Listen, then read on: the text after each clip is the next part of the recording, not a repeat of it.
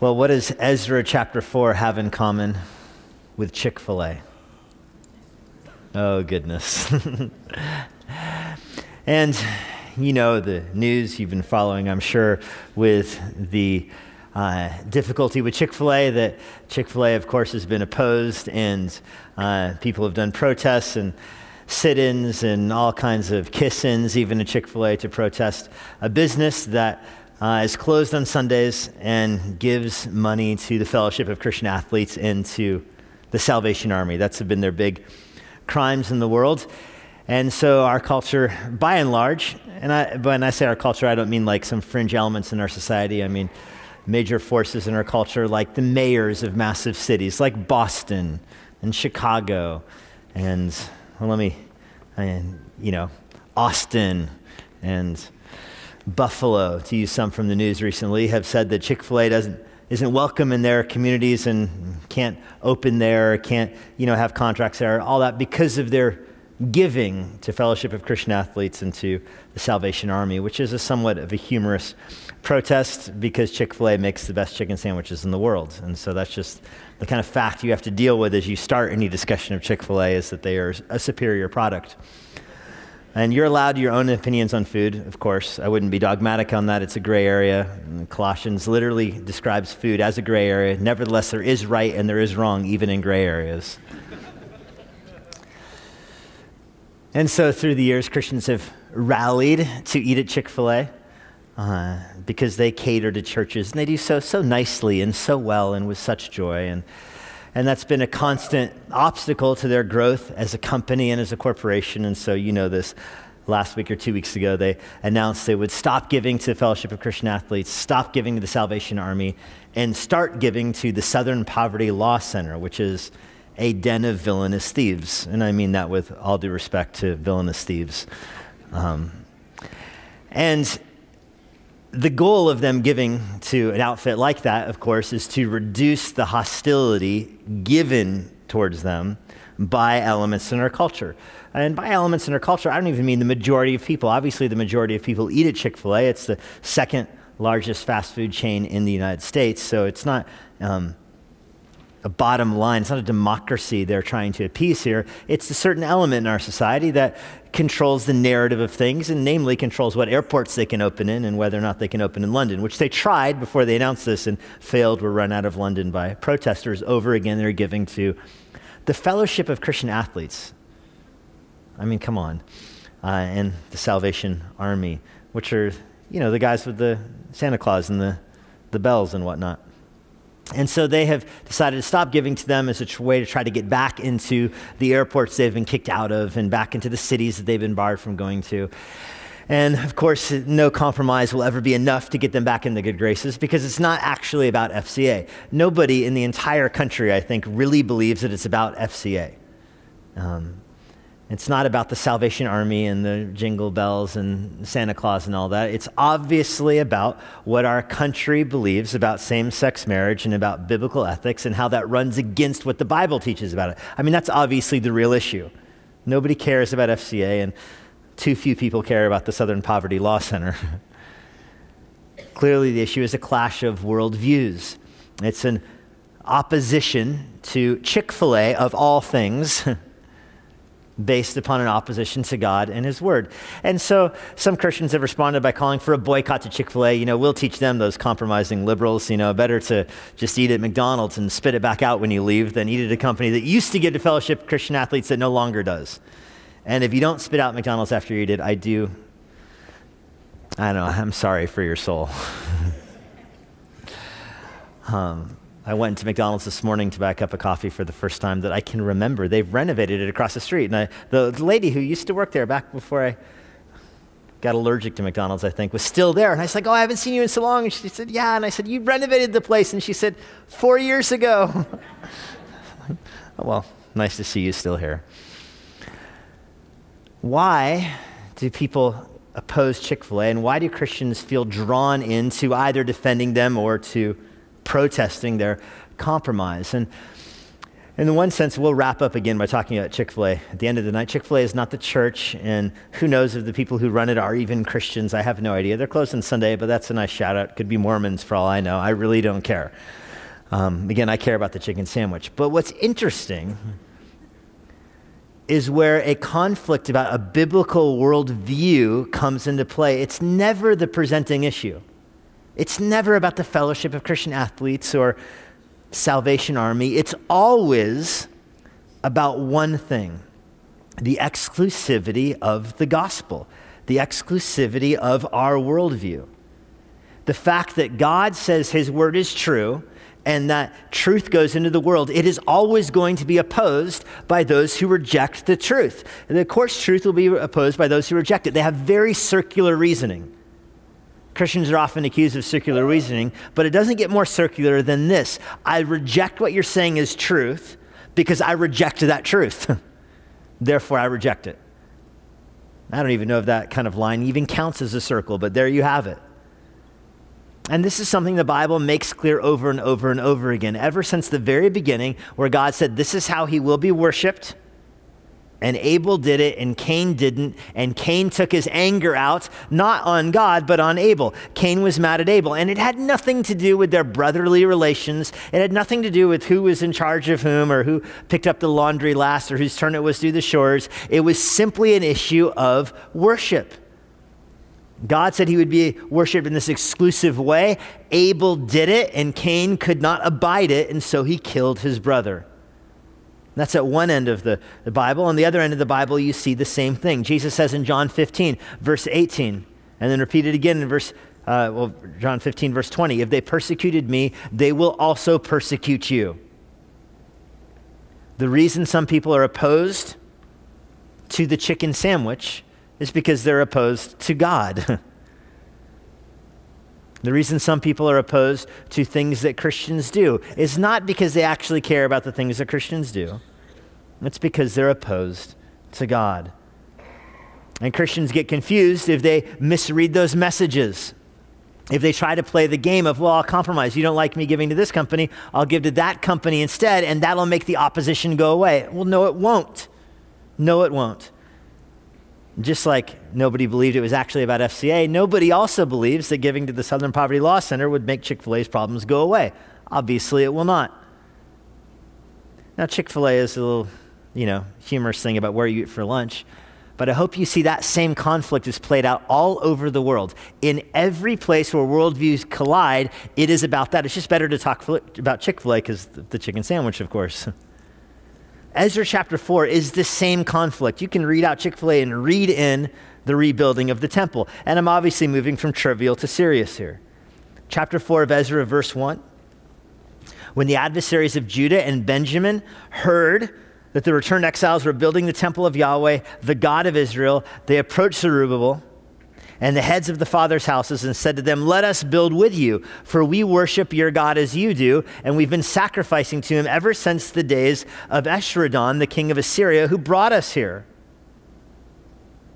Now, it's a lot of packed into that little two verses there. Notice again that because of the civil war that happened under Rehoboam, 10 of the tribes of Israel separated from the other 12 or from the other two. So Judah and Benjamin stayed in Jerusalem with the king of David's line reigning over them, the other 10 tribes were taken into exile by the Assyrians. This happened a couple hundred years before Israel finally went into exercise, uh, exile, about 200 years apart. So, for 200 years, you just have Judah and just have Benjamin together. They're the ones that are uh, taken into exile by the Babylonians. Now, the Babylonians, the Persians, and the Assyrians, three different groups, all took people captive differently. The Persians, which are the most recent group, their approach to taking people captive was to let them live in their lands, let them have their own practices, and by the freedom you give them, they will show respect and, most importantly, taxes back to the Persian Empire. The Babylonians, their approach to taking people captive was to take them out of their land and to re educate them, rename them, make them learn the Babylonian language and culture, and assimilate them into the Babylonian world. That was their goal. The Assyrians had a different approach. The Assyrians, we talked about their approach when we were going through the book of Jonah together. The Assyrian Empire, when they exiled people, their goal was to breed them out of existence. They didn't repopulate them in Babylon like the Babylonians did. The Assyrians would take you captive, split you up, spread you out, and bring other captive people back into where you were from to occupy your houses and occupy your lands. And if you tried to go back, you would be forced to just intermarry with some other people. So the Assyrian approach was to breed you into extinction. And so chronologically, the 10 tribes of Israel, they got ruled by the Assyrians. They got bred out of existence, and you don't find them anymore in the Bible. Ever since they get taken exile, 2 Kings 17, uh, you don't see them again. They're gone off the pages of history, never to return again. Meanwhile, Judah and Benjamin, which stayed in Jerusalem, they get taken in exile by the Babylonians. They get, that's Daniel and our study of Daniel last year. When the Persians conquered the Babylonians, remember their approach is put the people back in their land and let them have their life. So that's where Ezra 1 begins. The Jews are sent back. It's interesting. I tell you all this for chapter 4, verse 1, the adversaries of Judah and Benjamin. Do you notice that the author is not even calling them Israel right here? They are just those two tribes, Judah and Benjamin but notice who they're building a temple for for Yahweh, the God of Israel, the God of Abraham and Isaac and Jacob. Now, when that word Israel is used in the Old Testament, it's not even a reference to the 12 tribes, it's a reference to the God who originally founded the 12 tribes, even though 10 of them are gone. So here, you have the leaders of Judah and Benjamin back in Jerusalem trying to build Yahweh's temple again. They had just founded it at the end of chapter 3. They founded it with much rejoicing. Chapter 3, verse 12 said the people shouted aloud with joy when they saw it. They were so stoked. They had been going generations without the ability to worship God properly. They knew to worship God there had to be a sacrifice. They didn't have a temple. They knew to worship God you needed priests in the temple. They couldn't find the priests. They didn't have a king. They didn't have anything they needed. And now they're back. They have Zerubbabel, who's going to be from the line of David. We learned that this morning. They have him. They have the priests back. They've checked the priest paperwork. They have the temple back. They've just built the foundation. And they're so happy and they're worshiping. And who hears them but these Samaritans taken into captivity? Ever since the Assyrians took the 10 tribes into captivity, here you find some people that broke away from the Assyrian captivity and snuck back into Jerusalem. This was exactly the Assyrian plan. They come back into Israel, and there's no other Jews there except the ones that got away, perhaps some widows and some orphans that had been left behind. And so these escaped people remarry into this group. Some of them worship Yahweh, some of them don't. Some of them are Jewish, some of them aren't. Who knows after a few generations? These are the Samaritans, by the way, you encounter in the Gospels the Samaritan woman. She's one of these people. They lived up in the hills outside of Jerusalem, between Jerusalem and Galilee. They were outcast from the Jews when the Jews repopulated the land. They were outcast from the Assyrians, the Babylonians, the Romans. They had no home, so to speak. But here they are up in the mountains. And they see the temple being built, and they want to come back and help. They want to come back and help. Here's your first lesson for dealing with opposition. One, opposition is about exclusivity. Opposition is about exclusivity. I didn't put this in the slides tonight because you have it in your, your green notebook, but if you forgot your green notebook, then treasure this in your heart. Opposition is about exclusivity. In other words, people are opposed to what God is doing because they are opposed to the exclusive nature of what He's doing. They reject God's program in the world because they reject the exclusive nature of it. And it has always been this way. Jesus says, if they persecuted me, they will persecute you also. Why do they persecute Jesus? Because he said he's the way, the truth, and the life. And they couldn't handle that. And so they go after him and still go after us as well. John 16, verse 1, Jesus says, These things I've spoken to you so that you can be kept from stumbling. And when that happens to you, he says in John 16, verse 4, you will remember that I warned you. He says they're going to rise up against you, and when it happens, don't say I didn't tell you about it. So, why do people rise up against Christians? because they reject the exclusive nature of God's word. This is the way it was with Cain and Abel. I mentioned that earlier. It was the way it was with Noah. Noah had rebellion on his hands because people wouldn't repent from their sins. It was the way it was with Lot. People in Lot's own city rejected him because he wouldn't compromise enough. Lot tried to assuage them by compromising specifically compromising sexually in, in that world, and no amount of compromise was enough. As long as he held a shred of connection to God, Lot was rejected. Abraham had persecution, much of it from Lot. David was persecuted, run out of town because of the exclusive nature of what he taught. Moses had rebellion in his hands. People couldn't stand that he was the leader God gave them. A third of the angels rebel against God for the same reason. Why can't they be like God? And that's what the world has. Most of the world, of course, hates God, but there's a certain breed of false religion in the world that has the anything but Christianity motto on it.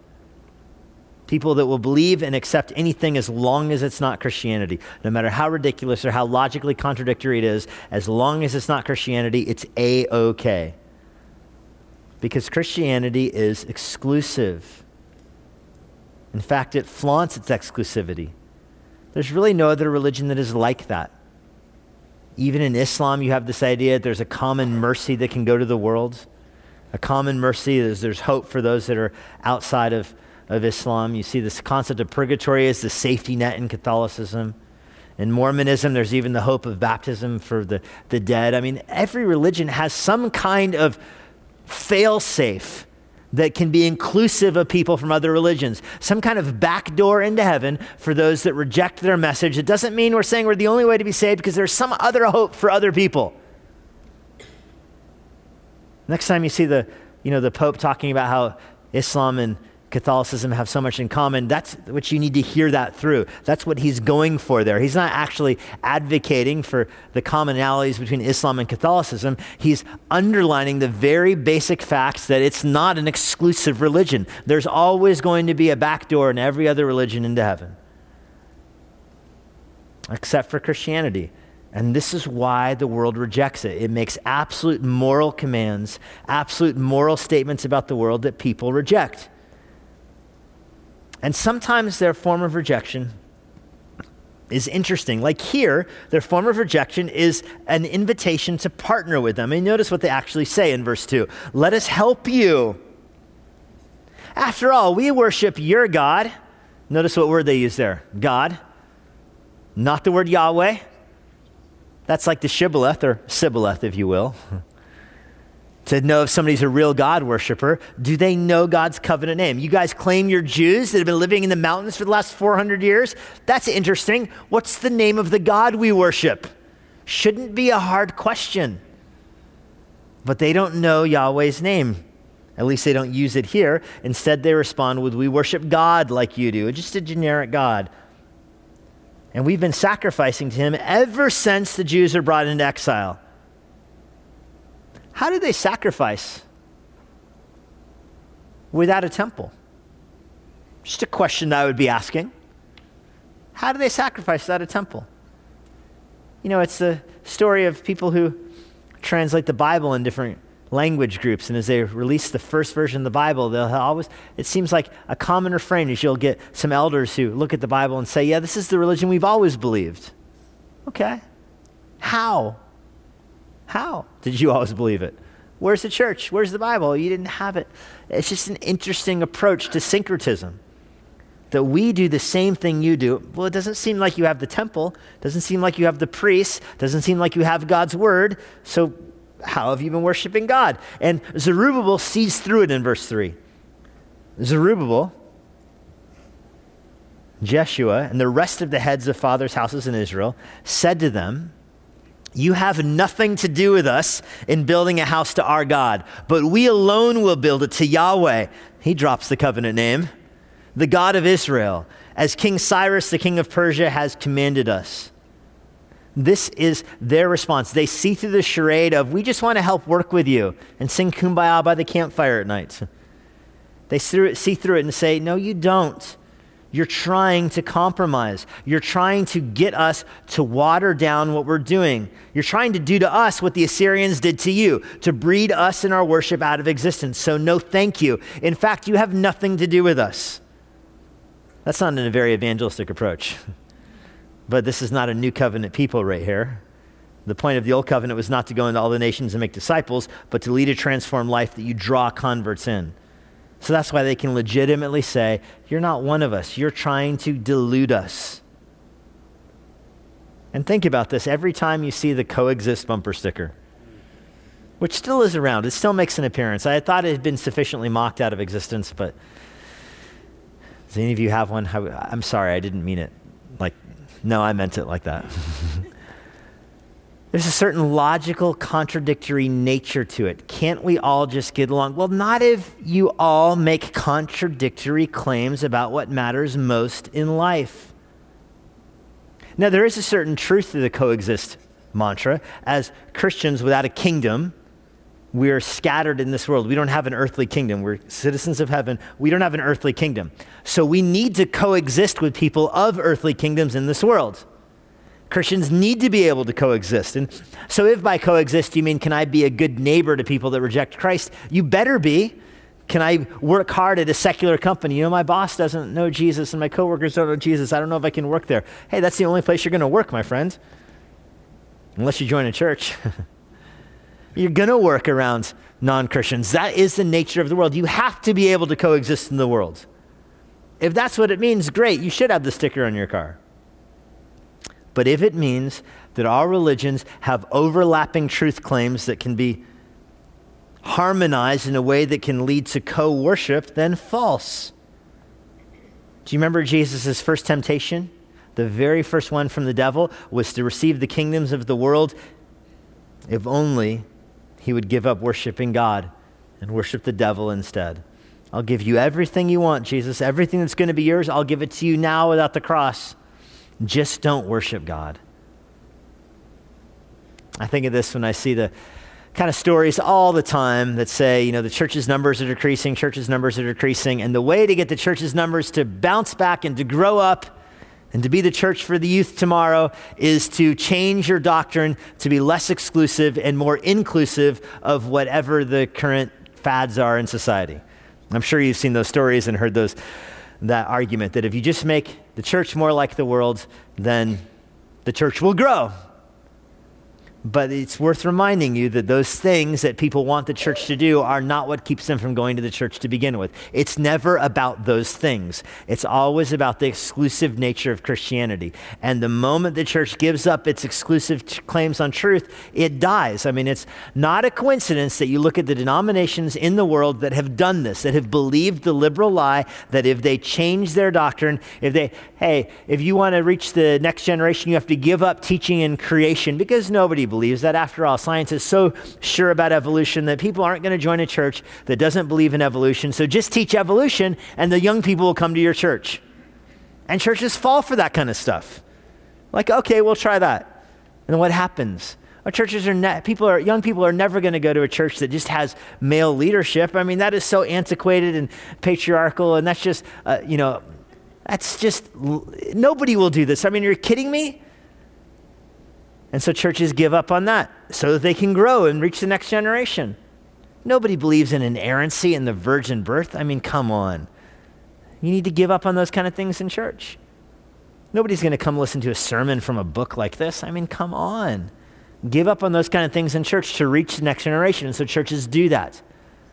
And, you know, gay marriage is just the most recent wrinkle in that radar. They say, you know, if you don't adopt that into your church and you don't make that okay, then nobody's going to go to your church. You're going to be so backwards and out of touch. That's the one today. Well, if only there was some kind of experiment we could do where we could look at churches in the last hundred years that have believed that lie and changed their theology and changed their teaching so that they could attract the next generation of people. Have there been churches in the last hundred years that have done that? Yes. And did it work? No. Those are the churches that are dying and are dead. That's the nature of this kind of attack, though. And so you have to give Zerubbabel props for seeing through this. They say, hey, let us just build with you. And Zerubbabel, he has the long view here, says, if I say yes to this, then our group will be gone before we even start. And that's why he opposes it. By the way, the word here that's used for adversary, that is the word, same word for Satan. He, there, he opposes them. You have nothing to do with us. That's the word for adversary there. You are adversary. Nothing to do with us is how the ESV renders it. This is an attack from the devil himself, and Zerubbabel sees it.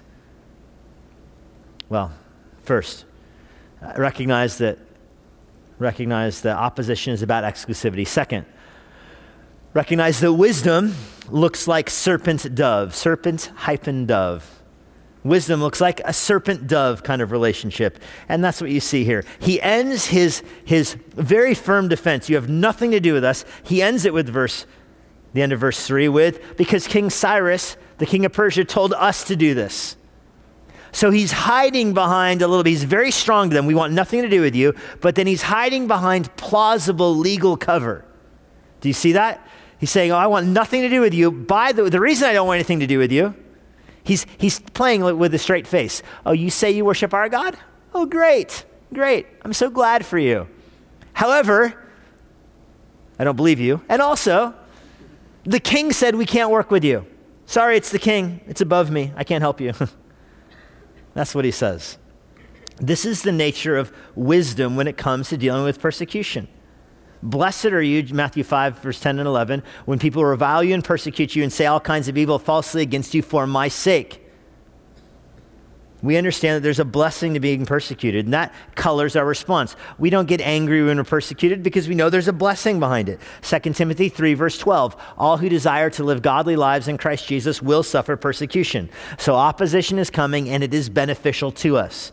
Matthew 10, verse 16, key verse. I'm sending you out as sheep in the midst of wolves. Ouch. That doesn't sound optimistic, does it? I'm sending you out like a sheep into it. Don't worry. Don't worry, little sheep. Bah, I'm sending you out there. Oh, yeah, I'm also sending you into a flock of wolves. I don't know if wolves go in flocks, but there you go.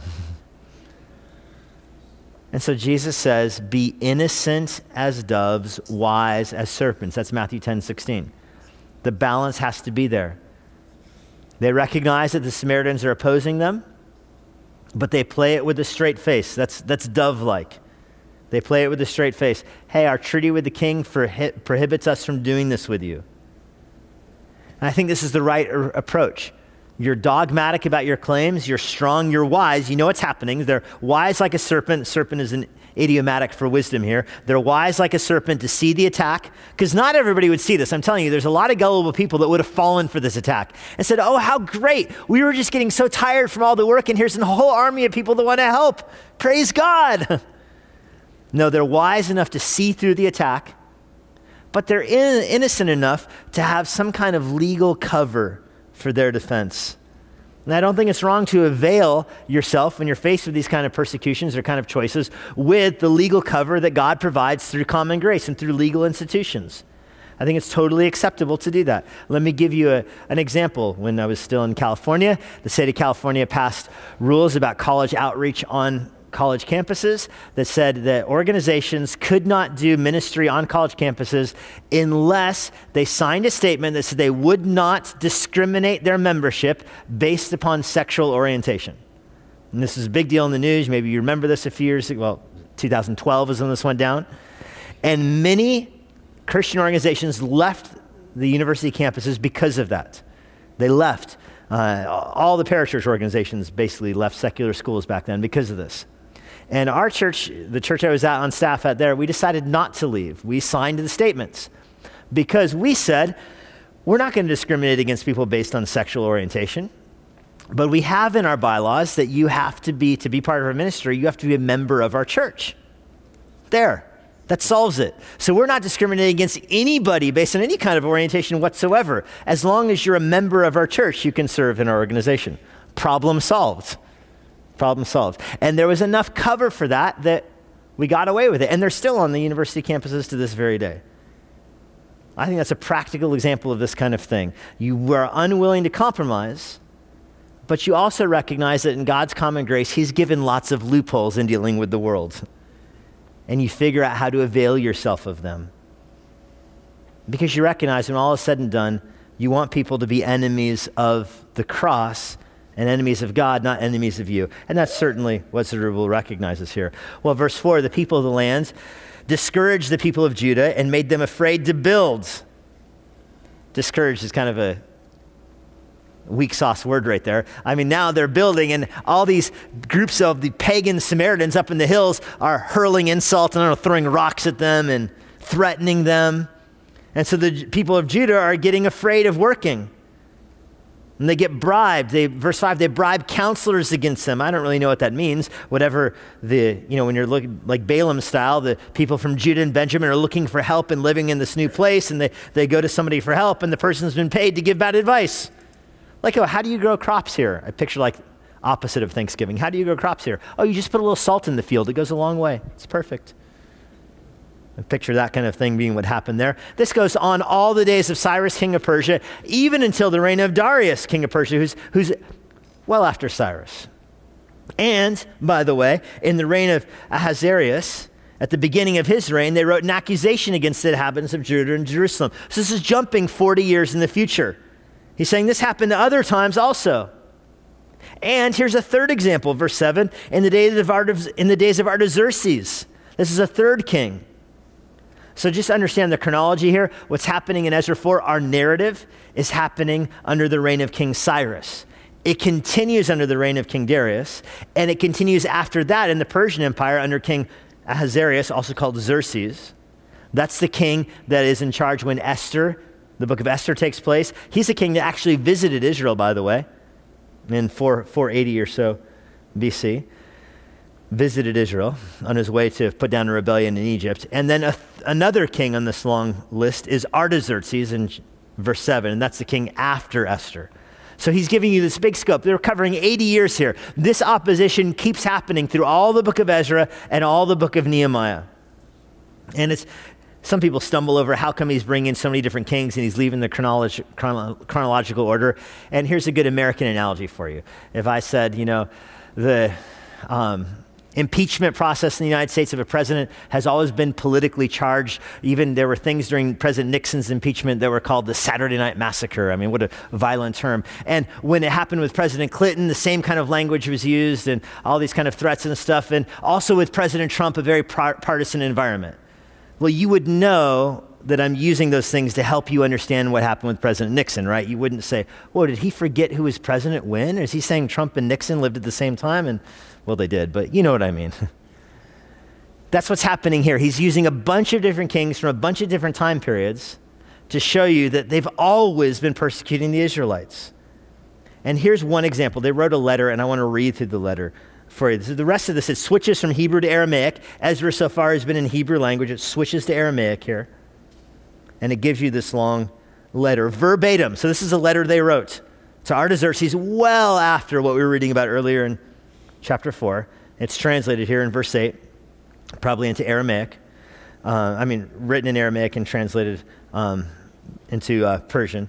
Rehum, the commander of in Shimashai, the scribe, wrote a letter against Jerusalem to Artaxerxes, the king as follows Rehum the commander, and Shimashai the scribe, and the rest of their associates, the judges, the governors, the officials, the Persians, the men of Erech, and the Babylonians, the men of Susa, that is the El Elamites, and the rest of the nations whom the great and noble Osnappar, how great is he? You've never even heard of him before deported and settled in the cities of Samaria and the rest of the province of Beyond the River. Beyond the River is the province where Israel is. It's a state in the Persian Empire called Beyond the River, Beyond the Euphrates.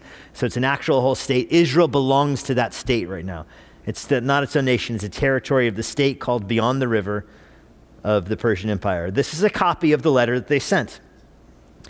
Dear Artaxerxes, the king, your servants, the men of the province beyond the river, send greeting Enough with the pleasantries. Verse 12, and now be it known to you, the king, the Jews who came up from you to us have gone to Jerusalem. Cue ominous music.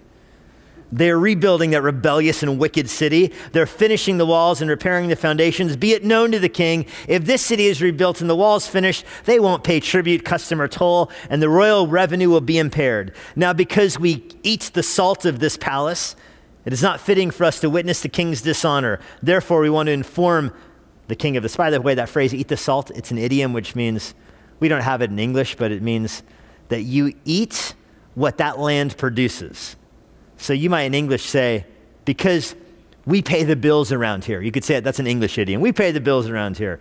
It means that, that you're, you're, you're getting the benefit of where you're working. You put bread on the table for me. That would be a way of telling your boss, you put bread on my table. That's their idiom here. We want, we're giving you a heads up, king, because we're eating the salt of the palace. And it's not fitting for us to watch you be dishonored. Then verse 15. Make a search in the book of the records of your fathers. You'll find in the book of the records and learn that this city is a rebellious city hurtful to kings and provinces, and that sedition was stirred up in it from of old. Well, that's all true. I mean, the, the Israelites in Jerusalem were a bunch of rebels. We make known to the king that if this city is rebuilt and its walls finished, you will then have no possession in the province beyond the river. Well, the king writes back. Again, this is all way in the future of Ezra. But the king writes back To Rehum, the commander of Shimshai, the scribe, and the rest of their associates who live in Samaria, the rest of the province beyond the river, greetings. And now, the letter you sent to us has been plainly read before me. I made a decree. A search has been made, and it has been found that in this city from of old is risen against kings, and the rebellion and seditions have been made in it. He probably just read the book of Second Kings. That would be enough. And mighty kings have been over Jerusalem, who ruled over the whole province beyond the river, to whom tribute, custom, and toll were paid. Therefore, make a decree that these men be made to cease, and that this city not be rebuilt until a decree is made by me. And take care not to be slack in this matter. Why should damage grow to the hurt of the king? When the copy of King Artaxerxes' letter was read before Rehum and Shimshai, the scribe, and their associates. They went in in haste to the Jews at Jerusalem, and by force and power made them cease. Then the work on the house of God that is in Jerusalem stopped, and it ceased until the second year of the reign of Darius, king of Persia. That's the end of this chapter. So these events, these letters take place in Nehemiah's lifetime, much later. Ezra is just giving them to you now to let you, to make this third point for me, your third point and final point tonight. In persecution, you need God's perspective. God's perspective is essential in persecution. So, first, recognize that opposition is always about exclusivity. Second, respond to it with wisdom, dove, a serpent dove like wisdom. And then, third, you need God's perspective. You have to zoom out a little bit and recognize that this kind of thing always happens always happens. You know, you can't, there's a, there's a weakness in American evangelicalism of robe ripping and, and freaking out about how this latest attack from the culture is going to be, this is too much. too much. I'm grumbling right there as I go to vote. Had it up to here. This country is going.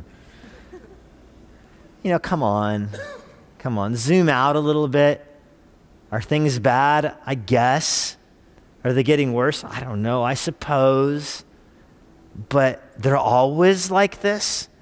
Just zoom, consider the book of Ezra. They were like this back then. And even as Ezra is describing the first beginning of the temple, he's giving you a period here of 80 years, and he's talking about through the whole 80 years, this stuff's always happening. It's always happening. So don't panic about your little persecution you experience at one moment. Darius was the strongest Persian king ever, and he shut down the building of God's program. But God raised up Nehemiah, who came and got it going again. I mean, that's the point. Wherever there's opposition, God responds to it. The opposition had short term success, they stopped the building for 16 years. Think about that. If you're 20 years old, that means the temple has been un- stopped being under construction your whole life. And you think of you know, things in D.C. They were working on the Washington Monument, I think, for the first six years I worked here. Were they building a whole new one underneath that thing?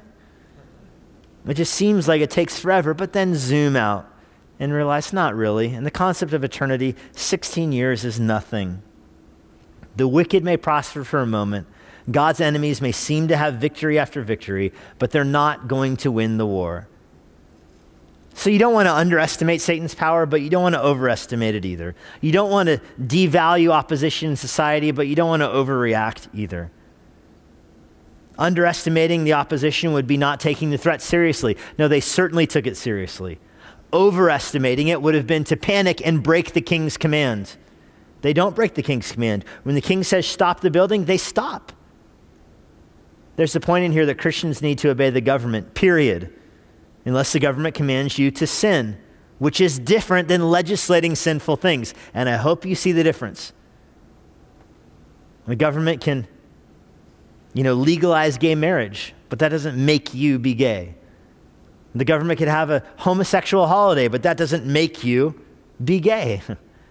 Daniel can work for Nebuchadnezzar, even when Nebuchadnezzar has his everybody show up to work and worship me day. Daniel could do that. He could show up at work. He just couldn't do the actual worshiping. Underestimating this kind of stuff would be to say, oh, it's no big deal. It doesn't affect me and my culture. Just a chicken sandwich. Who cares? Underestimating. Overestimating? Ah! Chick fil A! you need the balance and understand that everything is a worldview issue. And God is in sovereign control over all of it. His program will advance, and it passes even through persecution. Behind every act of opposition is the basic worldview dilemma Is Jesus the king or Darius? Is Jesus the king or Cyrus? Do you serve for Jesus' pleasure, for the pleasure of the world? If you have that lens, then you recognize behind every person who rejects Jesus Christ, behind every person who hates Christians or is opposed to Christians because of their views on this, that, or the other thing, you recognize it's not about their views on this, that, or the other thing. That's nothing to do with it. Behind it all is the basic teaching that we believe the only way to heaven is through faith in Jesus Christ. Lord, we're thankful for the fact that you are a Savior and you send your Son to be a Savior in a world where there is opposition. Lord, we don't want to be complacent in this world. We're thankful for the freedoms we have in our culture, the benefits you've given us by being in a country that is free and gives us the freedom to worship, gives us the ability to worship freely like we are tonight. We're grateful for those freedoms. And because of that, we pray that we wouldn't underestimate the powerful allurement of opposition, that we wouldn't compromise when confronted with it, knowing that compromise produces death. So, Lord, I pray for the resolve of the people in our congregation. Keep us from being compromisers. Keep us from assimilating the practices and the beliefs of the world into our own worship into our own worldview. Help our worldview be your worldview. Help our convictions be your convictions, and help us live lives that are separated unto you for your glory, for this life, and for all time. We ask this in Jesus' name. Amen.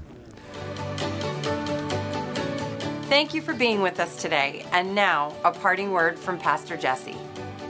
If you have any questions about what you heard today, or if you want to learn more about what it means to follow Christ, please visit our church website, emmanuelbible.church.